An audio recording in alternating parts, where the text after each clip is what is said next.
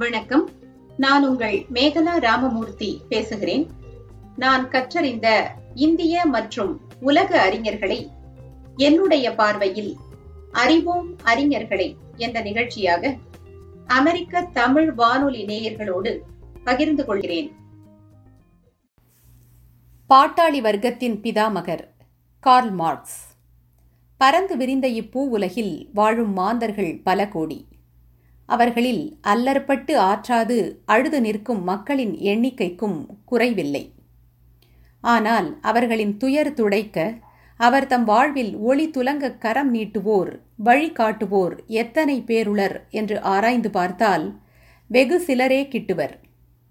அத்தகைய வெகு சிலரில் ஒருவராய் தொழிலாளர்களின் தோழராய் பாட்டாளிகளின் கூட்டாளியாய் திகழ்ந்தவர்தான் வரலாற்று நாயகர் கார்ல் மார்க்ஸ். ஜெர்மனியின் ரைன்லாந்தில் பிறந்த கார்ல் மார்க்ஸ் அடிப்படையில் யூத மதத்தைச் சேர்ந்தவர்.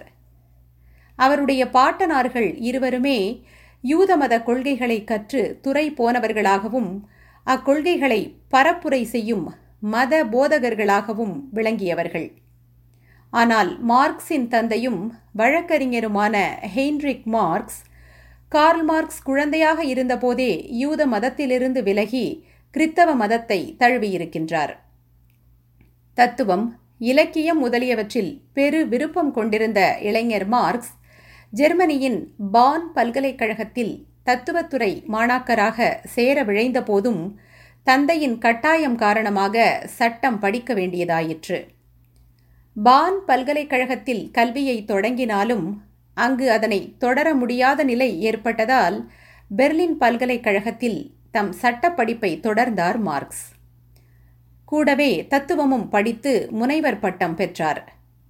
பல்கலைக்கழக கல்விக்கு பின்னர் சில காலம் பல்கலைக்கழக ஆசானாகவும் பத்திரிகையாளராகவும் அவர் பணிபுரிந்திருக்கிறார் என்று தெரிய வருகிறது வெளிப்படையாகவும் துணிச்சலாகவும் பேசும் குணம் பெற்ற மார்க்ஸ் மெத்த படித்த மேதையாக மட்டுமன்றி சிறந்த புரட்சியாளராகவும் திகழ்ந்தார். மக்கள் உலகத்தை பார்க்கும் அடிப்படை பார்வையிலேயே மாற்றத்தை கொண்டு வர வேண்டும் என்று விரும்பினார் அவர். சமூகம் என்ற அமைப்பில் மக்களின் மதம் சார்ந்த நம்பிக்கைகள் வலுவாகவும் வாழ்வோடு பிரிக்க முடியாத கூறுகளாகவும் கலந்திருப்பதனால் மதம் குறித்த தம் எண்ண ஓட்டத்தையும் தம் நூல்களில் அவர் மறவாது குறித்திருக்கின்றார். பொருள் முதல் வாதத்தில் மெட்டீரியலிசம் நம்பிக்கை கொண்ட கார்ல் மார்க்ஸ் இவ்வுலகம் இயற்கையில் உள்ள பருப்பொருள்களால் ஆனதை ஒழிய தெய்வ சக்தி எதனாலும் படைக்கப்படவில்லை என்று கூறி கருத்து முதல் வாதத்திற்கு ஸ்பிரிச்சுவலிசம் எதிரான தம் கருத்தை பதிவு செய்திருக்கின்றார்.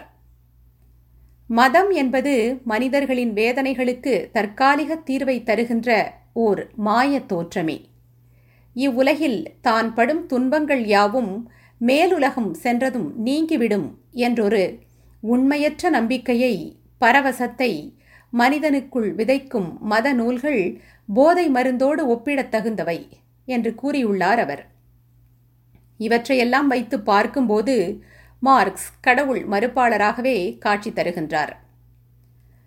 மார்க்சின் சமுதாய அரசியல் சிந்தனைகள் பலவும் கம்யூனிஸ்ட் கட்சியின் அறிக்கை கம்யூனிஸ்ட் மேனிஃபெஸ்டோ மற்றும் மூலதனம் டாஸ் கேபிட்டல் ஆகிய அவருடைய புகழ்பெற்ற நூல்களில் நீக்கமர நிறைந்து காணப்படுகின்றன. மானுடர்கள் அனைவரும் இப்புவியின் வளங்கள் மேல் சமமான உரிமை கொண்டவர்களே என்று முழக்கமிட்ட மார்க்ஸ் ஒடுக்கப்பட்ட மக்கள் மறுக்கப்பட்ட தம் உரிமைகளுக்காக ஒருங்கிணைந்து போராட வேண்டும் என்று அரைக்கூவல் விடுத்தார்.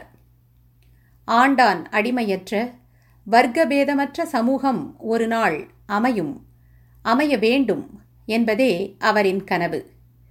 அக்கனவை மெய்ப்பிக்கும் வகையிலும் அதற்கு தொழிலாளர்களை தயார்படுத்தும் விதத்திலுமே அவருடைய சிந்தனைகள் செயற்பாடுகள் எழுத்துக்கள் அனைத்தும் அமைந்திருந்தன. உலகின் எந்த மூலையில் இருந்தாலும் தொழிலாளர்கள் எனப்படுவோர் ஒரே வர்க்கத்தை சேர்ந்தவர்களே.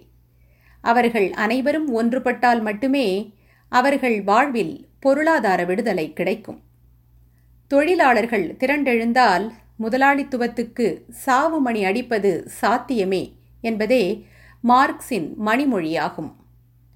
புரட்சிக் கவிஞர் பாரதிதாசனும் இதே கருத்தை ஓடப்பராயிருக்கும் ஏழையப்பர் உதயப்பராகிவிட்டால் ஓர் நொடிக்குள் ஓடப்பர் உயரப்பர் எல்லாம் மாறி ஒப்பப்பராய் விடுவார் உணரப்பாணி என்று வழிமொழிந்திருக்க காண்கிறோம். மார்க்ஸும் தொழிலதிபர் ஒருவரின் மகனான ஃப்ரெட்ரிக் ஏங்கல்ஸும் ஆயிரத்தி எண்ணூற்று நாற்பத்தி இரண்டாம் ஆண்டு ஜெர்மனியின் கொலோன் நகரில் முதன் முதலாக சந்தித்தனர். ஆயிரத்தி எண்ணூற்று நாற்பத்தி நான்காம் ஆண்டு மீண்டும் மார்க்ஸை சந்தித்த ஏங்கல்ஸ் பத்து நாட்கள் அவருடன் தங்கி பல்வேறு சமுதாய கருத்துக்கள் குறித்து விவாதித்தார். தம் சிந்தனைகளில் இருந்த கருத்து ஒற்றுமையை அவ்விருவரும் தெளிவாய் உணர்ந்து கொள்ள அச்சந்திப்பு பேருதவி புரிந்தது.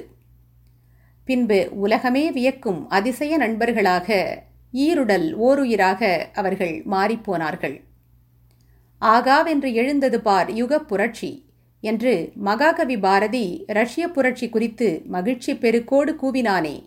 அது போன்றதொரு யுக புரட்சியை ஐரோப்பிய மண்ணில் விளைவித்தது மார்க்ஸ் மற்றும் ஏங்கல்ஸ் இணை எனில் மிக இல்லை உலகத் தொழிலாளர்களை ஒருங்கிணைத்து முதலாளித்துவத்துக்கு எதிரான சக்தியாக ஒரு சங்கம் அவ்விருவராலும் தோற்றுவிக்கப்பட்டது. அதுதான் புகழ்பெற்ற பொது உடைமைச் சங்கம். அதில் இணைந்த தொழிலாளர்கள் தம்மை கம்யூனிஸ்டுகள் என்று அழைத்து கொண்டனர். இதன் அடுத்த கட்டமாக லண்டன் மாநகரில் உலக தொழிலாளர்களை ஒருங்கிணைத்த பிரம்மாண்டமான முதல் கம்யூனிஸ்ட் சங்கம் உதயமானது. ஐரோப்பா முழுவதிலும் உள்ள தொழிலாளர்களிடையே உற்சாக ஊற்றை கிளப்பிய இக்கம்யூனிஸ்ட் சங்கம் அடுத்த ஆண்டே தனது இரண்டாவது மாநாட்டை லண்டனில் கூட்டியது. உலகத் தொழிலாளர்களே ஒன்றுபடுங்கள். இழப்பதற்கு இனி நம்மிடம் என்ன இருக்கிறது? நம்மை பிணித்திருக்கும் தலைகளைத் தவிர. என்று தொழிலாளர் தோழர்களை தட்டி எழுப்பி அவர்களின் முன்னேற்றத்தையும் நலனையுமே தம் உயிர் மூச்சாக கருதிய கார்ல் மார்க்ஸும் அவருடைய தோழர் ஏங்கல்ஸும் தொழிலாளர்கள் துதிக்கும் பிதாமகர்கள் ஆனார்கள். தம் வாழ்நாளெல்லாம் பாட்டாளி மக்களின் உயர்வுக்காகவே சிந்தித்த உழைத்த மார்க்சின் தனிப்பட்ட வாழ்க்கை என்னவோ துயரம் நிறைந்ததாகவே இருந்தது. உலகப் பொருளாதாரம் குறித்து பேசியவரின் இல்ல பொருளாதார நிலை மிக மோசமாகவே இருந்தது. பசிக்கு உணவில்லை நோய்க்கு மருந்தில்லை வாழ வழியில்லை எனும் அவல நிலையில் தம் குழந்தைகள் சிலரை யமனுக்கு தாரை வார்த்து துன்பக்கடலில் ஆழ்ந்தார் மார்க்ஸ். காதலித்த மார்க்ஸையே கைப்பிடித்து அவர் காரியம் யாவினும் கை கொடுத்த அருமை மனைவி ஜென்னியும் ஆயிரத்தி எண்ணூற்று எண்பத்தி ஓராம் ஆண்டு டிசம்பர் இரண்டாம் நாள் கல்லீரல் புற்றுநோயால் இறந்து போனார். மனைவியையும் குழந்தைகளையும் மிகவும் நேசித்த மார்க்ஸ் அதன் பின்னர் நெடுங்காலம் உயிர் வாழ்ந்திருக்கவில்லை. ஆயிரத்தி எண்ணூற்று எண்பத்தி மூன்று மார்ச் பதினான்கு அன்று உலக சிந்தனையாளரான மார்க்ஸ் சிந்திப்பதை நிறுத்திக் கொண்டார். ஆம் அவர் உயிர் நீத்த தினம் அது. மார்ச் பதினேழாம் தேதி மார்க்ஸின் உடல் லண்டனில் உள்ள ஹைகேட்டில் அவருடைய காதல் மனைவி ஜென்னியின் கல்லறைக்கு அருகில் அடக்கம் செய்யப்பட்டது. அப்போது இரங்கல் உரையாற்றிய ஏங்கல்ஸ் யுக யுகாந்தரங்களுக்கு மார்க்ஸின் பெயர் நிலைத்து நிற்கும். அவரது மாபெரும் பணியும் நிலைத்து நிற்கும் என்றார் கண்ணீர் மல்க. அவ்வாறே காலத்தை வென்ற மானுடனாகிவிட்டார் மார்க்ஸ். பத்தொன்பதாம் நூற்றாண்டில் மார்க்ஸின் அயராத உழைப்பால் கட்டமைக்கப்பட்ட மார்க்சியம் பின்னாளில் மெல்ல மெல்ல தன் செல்வாக்கை உலக நாடுகள் மத்தியில் இழந்து வருவதைக் காண்கிறோம். இதற்கு என்ன காரணம்? ஒவ்வொருவரும் அரசியல் கட்சிகள் உட்பட அவரவர் தேவைக்கும் சுயநலத்துக்கும் ஏற்ப மார்க்சின் கொள்கைகளை வளைக்க முயல்வதே காரணமாயிருக்க முடியும் என்று கருதுகிறேன். இவ்வளவுக்கு பிறகும் கூட உலக மக்கள் மத்தியில் இன்றும் மார்க்சின் ஆக்கங்கள் பெரும் தாக்கத்தை ஏற்படுத்தி கொண்டுதான் இருக்கின்றன.